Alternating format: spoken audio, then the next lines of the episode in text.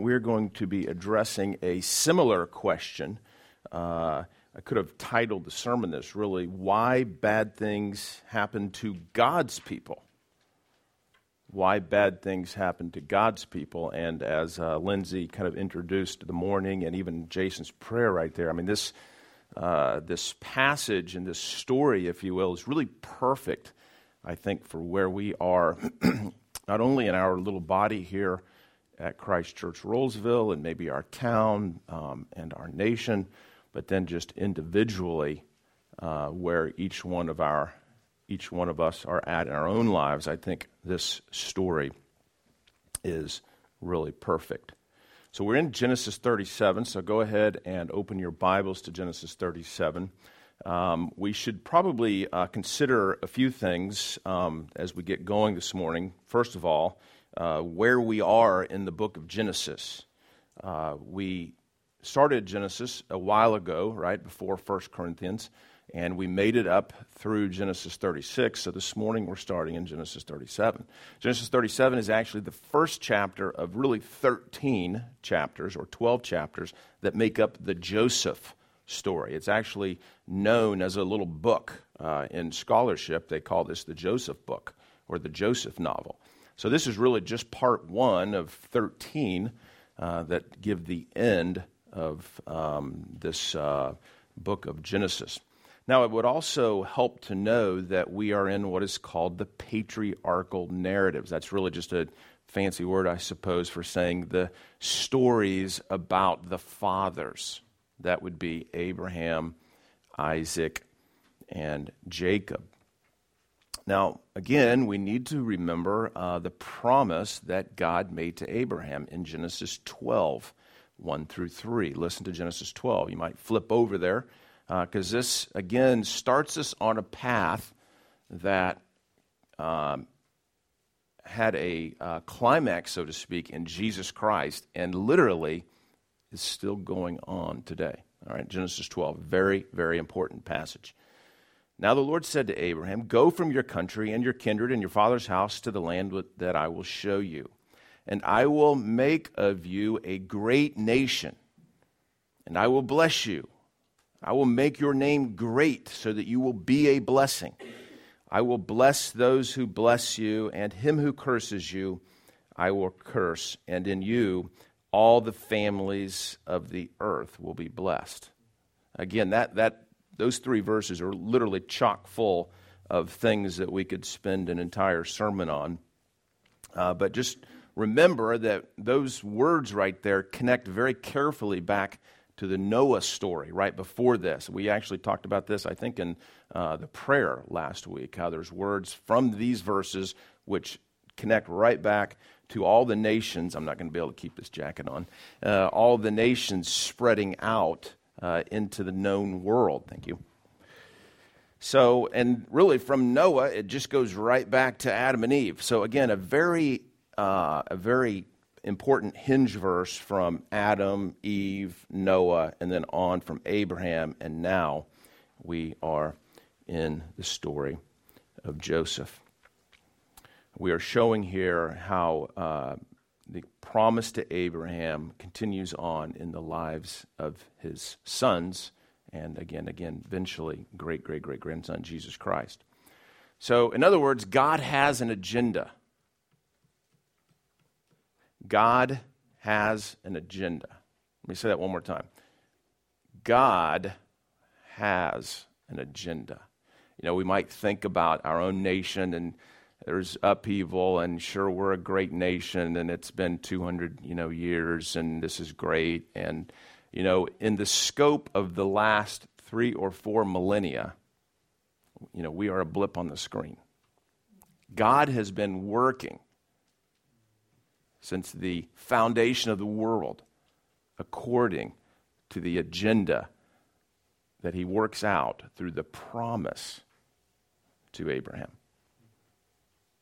God has an agenda. And God, and this is, this is an important point here that we're going to see in the Joseph story, God is working behind the scenes, so to speak, to work out his agenda. Moses, the prophets, the later writers of the Old Testament, the psalmists, all look to a point in time when God would send a future son of Abraham to come, die, awake from death, and reign forever, create for himself a people, a new people that would worship him literally forever. Crazy. Forever. And he's doing this.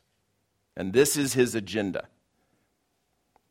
This is his agenda. He's very committed to his agenda. People from every race, tribe, nation, and tongue, just like you and me, God is doing this thing right this second. Might not be doing it, you know, as much right here in our midst, but he is he's our, he's carrying this out at this very second. The Spirit of God is, I'm sure, being poured out on somebody, making him or her part of this new family that we are also a part of, and will worship God forever. Now, this might be called a spoiler alert, right? We Might, this might be kind of a spoiler alert. And I thought, I was thinking about this, and uh, I thought, well, let me, let me just see what spoiler alert. I was looking for some cool story or something to talk about a spoiler alert, but I couldn't think of any really. So I just Googled spoiler alert. I thought this would be, I thought this kind of interesting. So here's what I, here were the, like the top five uh, um, references. Spoiler alert. So spoiler alert. This is a uh, this is a video game. Spoiler alert is a video game that tests your platforming skills. I don't even know what platforming skills are. Uh, in reverse, right? In reverse. It's a comedy platformer that you play backwards. Now, again, um, I want to get across that we already know the end, or at least a very the, the most central part to the end the resurrection of Jesus Christ and his own application of that by the Holy Spirit to our own selves. We already know the end. And in some ways, we have to kind of work backwards in our own lives, even. Spoiler alert. This is a definition of spoiler alert by the Webster Dictionary. A reviewer's warning that a plot spoiler is about to be revealed. Spoiler alert. Here this morning, uh, what is this, August 19th, 2017. Spoiler alert. Uh, TV line. Those are but a few of the provocative questions that Matt uh, Mitovich and I tackle in this week's spoiler alert, a, jam- a jam-packed episode that also finds us da da da da da. So these two guys evidently reveal uh, things about favorite shows or something. They're getting ready to spoil the plot. Again, think about this in our own lives. We, we already know the end. What are we going to do about that? How are we going to work with knowing the end already in mind? Uh, spoiler alert, this is a different one, is a technology company that helps food businesses, farms, and nonprofits better manage unsold food inventory. I could have left that one out, but I thought the canons might appreciate that. Spoiler alert, Andrew, Android apps on Google Play. Spoiler alert is a backwards platformer about starting at the end of the game, undoing the entire adventure. Undoing the entire adventure. Think about the adventure of your life. Right? Some of you are young 10 years old, 12 years old, 13, 14, 15, 17. Some of you are older, right? 51, 52 maybe. Starting at the end of the game, undoing the entire adventure the first game, it says that you will uncomplete. Spoiler alert. Spoiler alert. So, isn't it interesting as we think now again about the Joseph story that we know more than Joseph right now in this book? We know more than Joseph knows because we already know the end. We know the end of the Joseph story, let alone the fact that we know how the Old Testament history ends and how the New Testament history begins. And then we know the history of the church and, you know, so on and so forth. And we know Jesus Christ and lots of these things. We know more than Abraham. We actually know more than Moses knew when he wrote this book, probably, which is who's the author of this book. We know the Bible. We know the promises. We know the history. We know the story of Jesus, history of the resurrection. We know the history of the church. We know the history of Israel. And we've actually experienced, so most of us have testified, we've experienced the changing power of Jesus' Spirit in us to awaken us to a new life. So here it is, here it is, here it is. What is stopping us from trusting God's promises to Abraham. Because Joseph, I mean, Joseph didn't know much. Joseph didn't know much. We're going to find that out, and we're going to see how God is working in his life, even though we won't get to the end of the story today because it's 13 chapters later. What is stopping you from totally engaging with the God of the universe? What is stopping us from totally engaging in the God of the universe? Is it maybe a past hurt that we've experienced where we, we, we are not totally convinced that He's for us? Maybe it's, uh, maybe it's something else where we want something so bad we're afraid He won't let us have it. Maybe we're just bored with Him. Maybe we don't really believe or we haven't really considered that He literally created everything and yet still initiated with each one of us. It's, a, it's, a, it's really a crazy thought.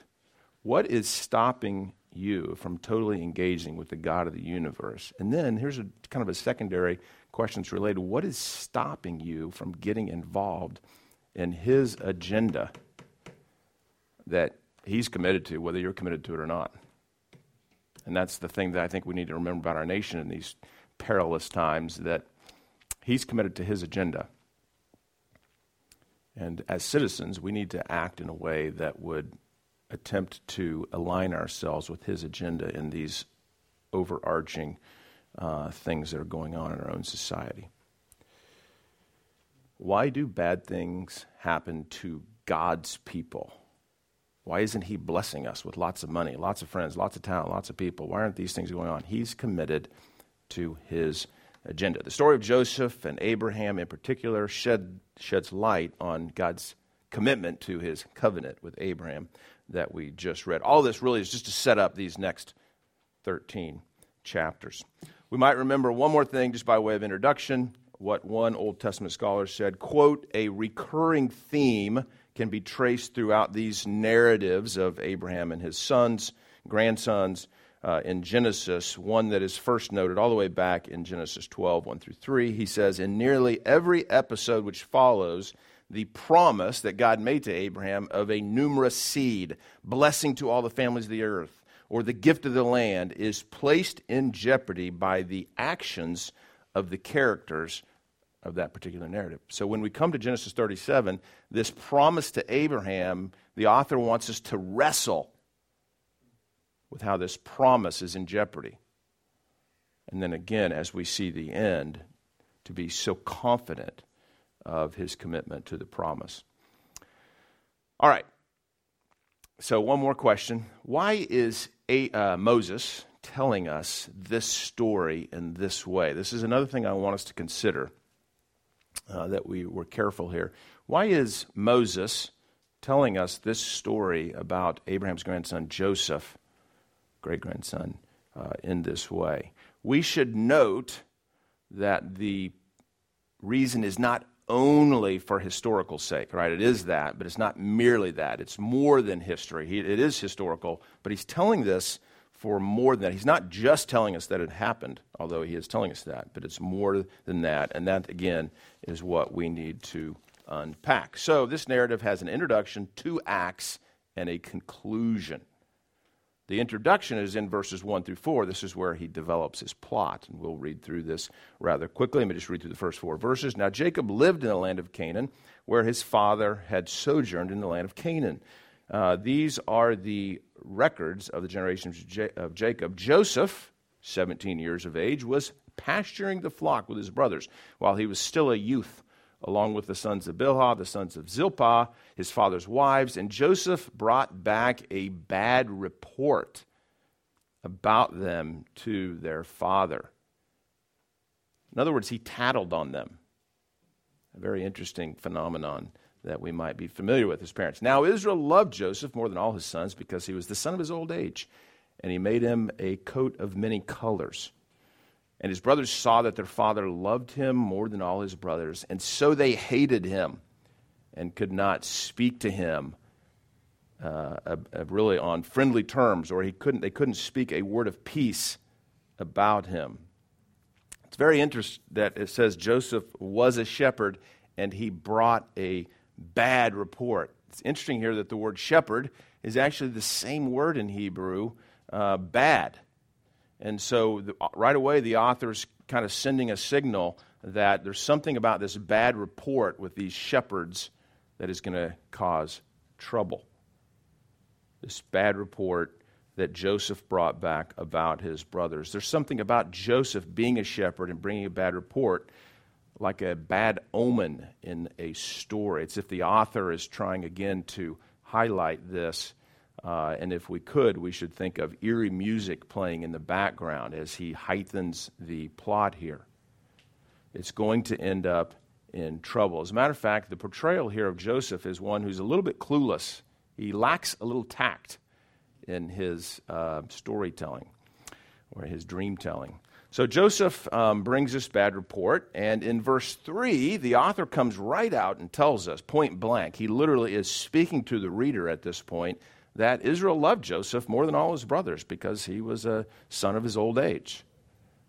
All right, and again, the clause here is one where the author is speaking to his readers and telling part of the story. We need to know that Israel was, Joseph, Jacob, that is, was playing favorites. Not only this, but he made this coat of many colors. He gets a special gift that his brothers didn't gift. I mean, what, what did Jacob think was going to happen?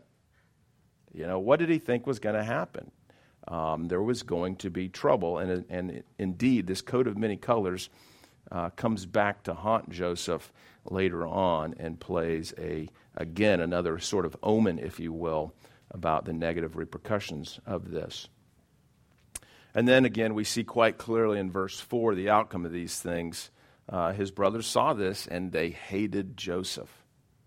They hated him. Trouble is on the horizon. As a matter of fact, they were not able to speak a word of peace, verse 4 says. So he speaks, he uses words to give a bad word about them. They're not able to speak a peaceful word about him. And that, again, will come back uh, to haunt them. Now, if we, if we wanted to, we could again make a big deal about uh, some of these things that have happened, even in these first verse, verses, about the way we should act or maybe about the way we shouldn't act, but I don't really think that's the point of the author yet. He has another thing in mind. So let's keep going. Act 1, verses 5 through 11. So in verse 5, Joseph dreams a dream, the Bible says, and they hated him even more for it. So it's not just enough that he was special. The father loved him more. He gets these special gifts, this coat of many colors. It's a, probably a Tommy Hilfiger or you know something like this. He bought it for him, had it made, and they're jealous. No, now he comes and has these dreams, and they hated him for it.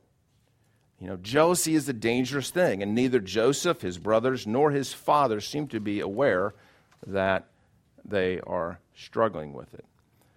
Um, so much uh, are they ignorant that he dreams another dream and he tells them about the dream. And what a doozy it was. You know, he says to them in verse 6 This dream I have dreamed. Behold, we were binding sheaves in the field, and behold, my sheaf arose and stood upwards, and your sheaves gathered around it and bowed down to my sheath, sheaf. And of course, did this convince his brothers that, okay, yeah, maybe we should really honor him and bow down to him? Treat the younger brother here, right, of, you know, number, number way down the line, not even close to the oldest brother, who in that society would have been um, most prominent. Of course not. This, they hated him even more, it says. His brothers said to him, Are you indeed to reign over us? In verse 8. Are you indeed to rule over us? They hated him even more for his dreams and for his words. So the plot just continues to thicken here. Of course, Joseph's dreams did not stop there, but he had another dream in which the sun, the moon, and the stars bowed down to him. And now his own father, who loved him the most, becomes incredulous and asks him, saying, You know, look, are we really going to bow down to you? His father rebukes him over it. His father rebukes him and says, Okay, this is enough that you're sharing these things, um, and his brothers become jealous. All right, so now I think it's appropriate at this point to ask, you know, what about these dreams? Were these dreams true dreams? Were they revelatory in that, you know, God was really trying to reveal to Joseph, you know, what would happen here? Think about how Joseph uh, received these dreams. He evidently, uh, again, possibly with some naivety, thought, okay, these things are going to happen. Jacob, it says, pondered these things, even though he rebuked them. Were these dreams true? Did they, in fact, reveal the future? Because we know what's going to happen in the story right after this, right? Things are not going to go so well for Joseph. All right, so right now things are looking great. He's having these dreams, but pretty soon he's going to end up in the bottom of a pit, and we can ask the question what is he or we thinking? So we know that indeed Joseph's brothers and fathers will bow down to him, because again, we know 13 chapters later this is going to happen. And we also know from the end of this book that the point is not really that Joseph would bow down and be the ultimate ruler, but another son of Jacob, the great, great, great, great, great, you know, grandson, would eventually rule over all nations. And indeed, this book says he created the sun, the moon, and the stars. All right, so how will Joseph react when things don't go his way, when things get messy? And then the question for us how do you react when things don't go your way or how you want them to go? Act 2, verses 12 through 35. So this act uh, actually has three scenes and then the conclusion. So, scene one, uh, they head to the pasture. So the scene breaks from the dreams and the jealousy and the hatred for a minute here. The brothers head to the pasture. And then what is interesting is he sends Joseph, listen to this, he sends Joseph to see the peace. So the same world, same word that they could not speak a word of peace to him in verse 4, his father sends Joseph to see uh, about the peace of his brothers while they're out here in the midst of the pasture shepherding the sheep. And he wants, uh, Jacob wants Joseph to bring back a word of peace, right? But they could not speak a word of peace about him in verse 4. So it's very, very interesting here. The author continues to kind of create the plot. Before Joseph can find his brothers, he gets lost. He has to ask this man who comes from out of nowhere. We, we really don't know what is going on here uh, for directions. Maybe this will keep Joseph out of trouble. Maybe he won't find his brothers. Maybe he can head back to his father without uh, any trouble.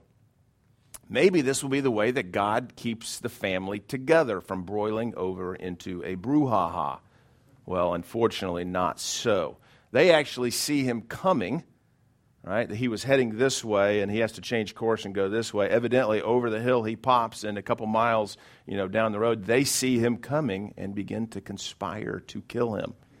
And guess what it is that causes them to be so angry? They see him coming and conspire against this Lord of dreams, this dream maker. They can't stand it that he had these dreams. We'll see what will become of his dreams. You know, let's kill him. Uh, on the one hand, it was his dreams that caused their murderous hate. 19 and 20, they said to one another, Here comes this dreamer. Come now, let us kill him and throw him into one of the pits. Then we will say that a fierce animal has devoured him, and we'll see what will become of his dreams. God might have given him these dreams, but no, no, no. We're gonna, we're gonna, we'll see what become his dreams. You know, he might think they're true, but no, we're gonna, we're gonna stop this. Moreover, the coat of many co- colors also comes back into play here in verse 23, it says So when Joseph came to his brothers, they stripped him of his coat, the coat of many colors that he had worn.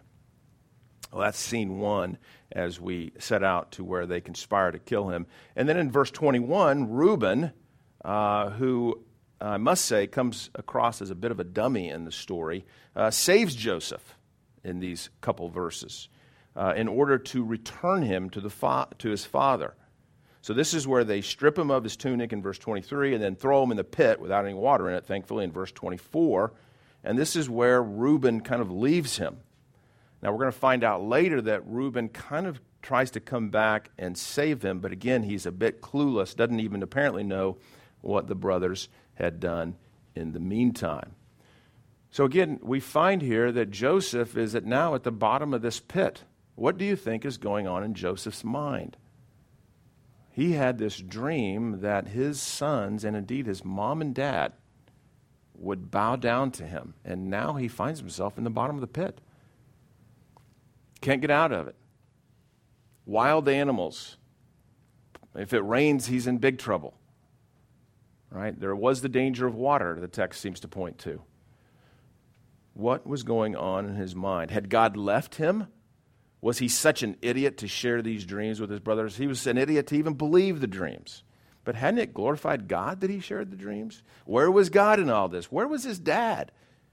Was, was his dad stupid enough to send him to these um, vile brothers? What about the truth of the dreams? It sure didn't appear that they would bow down to him. Joseph could not see how God's promise or the dreams would come true through him. The 11th of 12 sons. How could God's promise to Abraham come true at this point? And perhaps we're at a similar place. Perhaps maybe it's in our church. You know, we're a smaller body. You know, we are working. I know Jim and Jason are working very hard. We're praying. They're praying. You know, why haven't we seen more? What is God doing? Is He really saving people? Right? Perhaps in our own lives, what, what is going on here? These bad things have happened to me. I broke my arm. I flunked out. My marriage is not going well. My children are not doing well. I'm not being very successful at work. Nobody's coming to Christ at work. Remember, God is committed to his agenda. God is committed to his agenda. Joseph was in the bottom of a pit. Scene three, verses 25 and following. After they dropped Joseph into the pit, what did they do? Well, I think this is very funny. They sat down to eat. All right, so they throw their brother in the pit, and then they go sit down to eat some bread on a rock. You know, you wonder, was Joseph yelling to them? I mean, how could they eat at this point? They sit down to eat. But it's at this point that the plot really begins to thicken and to develop. Because here it's where we see that a band of traders were going by. And guess where the band of traders were heading? Egypt. I heard somebody say it. Was that you, Simon? Nice. That is exactly right. They were heading to Egypt. Now, do you remember what God had told Abraham decades earlier? Do you remember this? Genesis 15 13. Flip over to there just in case I've lost you. This will wake you back up. Genesis 15 13. 15 13. Then the Lord said to Abraham, or Abram at that point, Know for certain that your offspring, that is your children and grandchildren and your whole clan, will be sojourners, strangers, travelers, wanderers in a land that is not theirs, and will be slaves there and they will be afflicted for 400 years. So again, God, in His own providence, knowing that Abraham's descendants needed to get to Egypt. Now, we could ask the question here why did they need to get to Egypt? Well, that's God's plan. I mean, in some ways, we, we, we shouldn't even be asking those questions. We, we don't know. But because we know the rest of the story, we can see a little bit of it. Guess what was going to happen in Egypt? God was going to rescue his people with outstretched arm and mighty hand and do such miracles that for the rest of history, three millennia later, two millennia later, three millennia later, actually, we are still talking about it.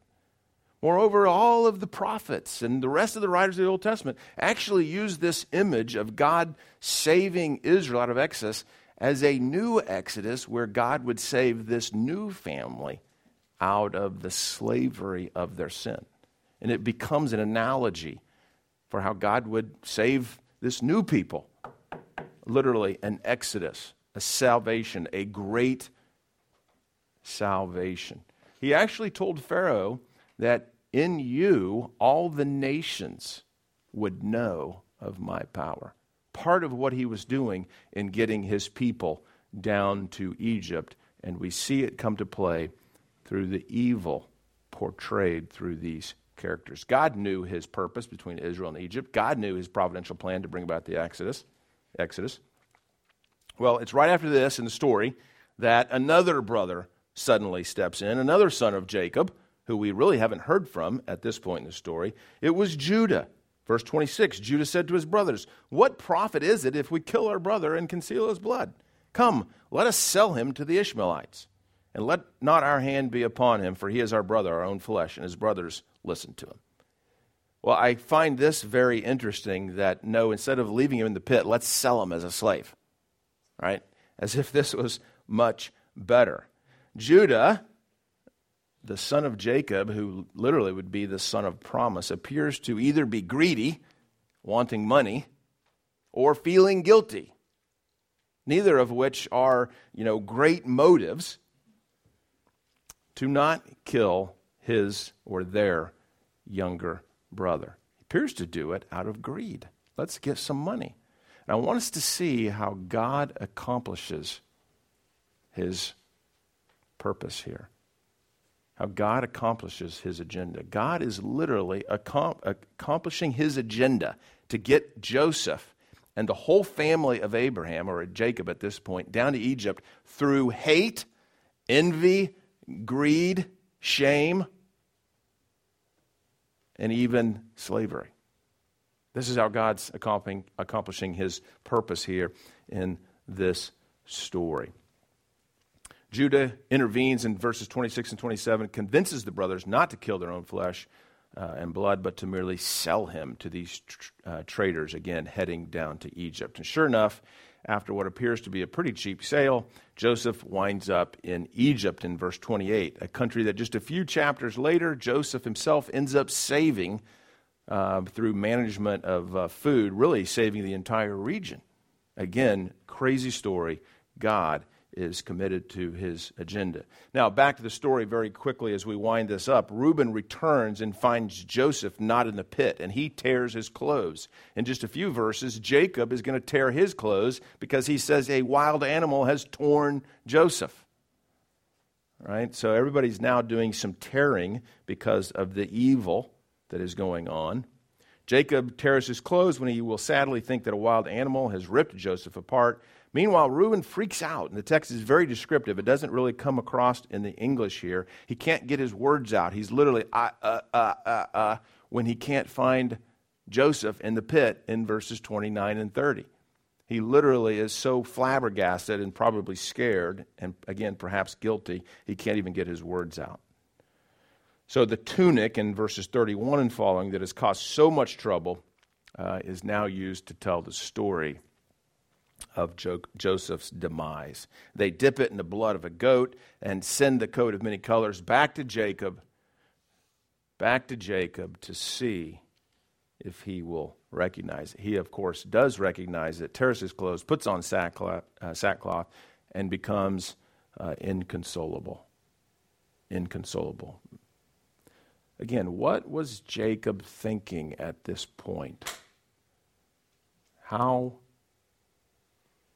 how was he thinking? He literally says, I will go down to Sheol, where my son is.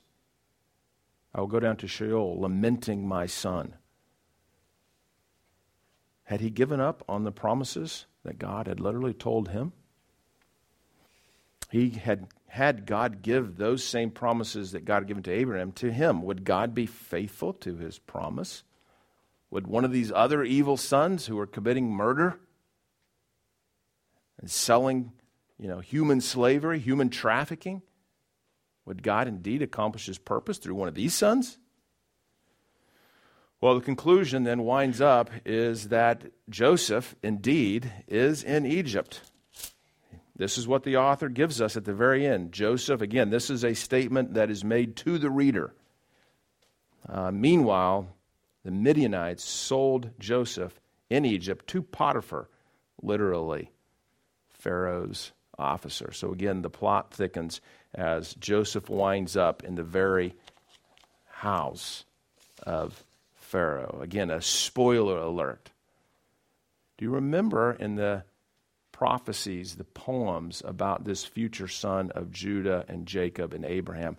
A son will come out of Egypt. Listen to the prophecy about the Messiah in Numbers 24 7 talking about this king who would come, this star from Jacob, this one who holds the scepter. I think we've talked about it before here in church. His seed, his offspring, will be in many waters. His king will be higher than Agag. His kingdom will be exalted. God will bring him out of Egypt. And again, the Israelites were needing to get down to Egypt for God to accomplish his, accomplish his purposes they will bow down to him. Or we could listen to a later prophet, Hosea 11 1, who says this of a son of David who was yet to come in Hosea's time When Israel was a child, I loved him, and out of Egypt I called my son. Indeed, Matthew quotes this and says, Yes, this is Jesus, the Messiah. Imagine all that comes out of their hatred their petty little hatred over the coat of many colors. Imagine all the glory that comes out of their hatred and their jealousy. Again, where are you at in your trust of God's commitment to his own agenda? Be careful not to let your agenda, don't fool yourself in thinking your agenda is God's agenda. That's where I struggle sometimes. No, God is committed to his own agenda, and he invites us to participate in that. Listen to the conclusion of the story in Genesis 50 20. This is what Joseph says to his brothers at the end. He says, As for you all, brothers who sold me, who hated me, who were envious, as for you all, you meant badness, this same word here. You meant evil against me. It's the same word where he brought an evil report about them. You meant evil against me, but God meant it for good to bring about that many people should be kept alive as they are today. Well, again, what has happened in our lives or your life to doubt the promises of God? God is still committed to his promise to Abraham to bring about men and women from every tribe, every nation, every trunk to be worshipers of him because he is the ultimate good and the ultimate power and the one who can save. We will bow down to a son if we haven't already.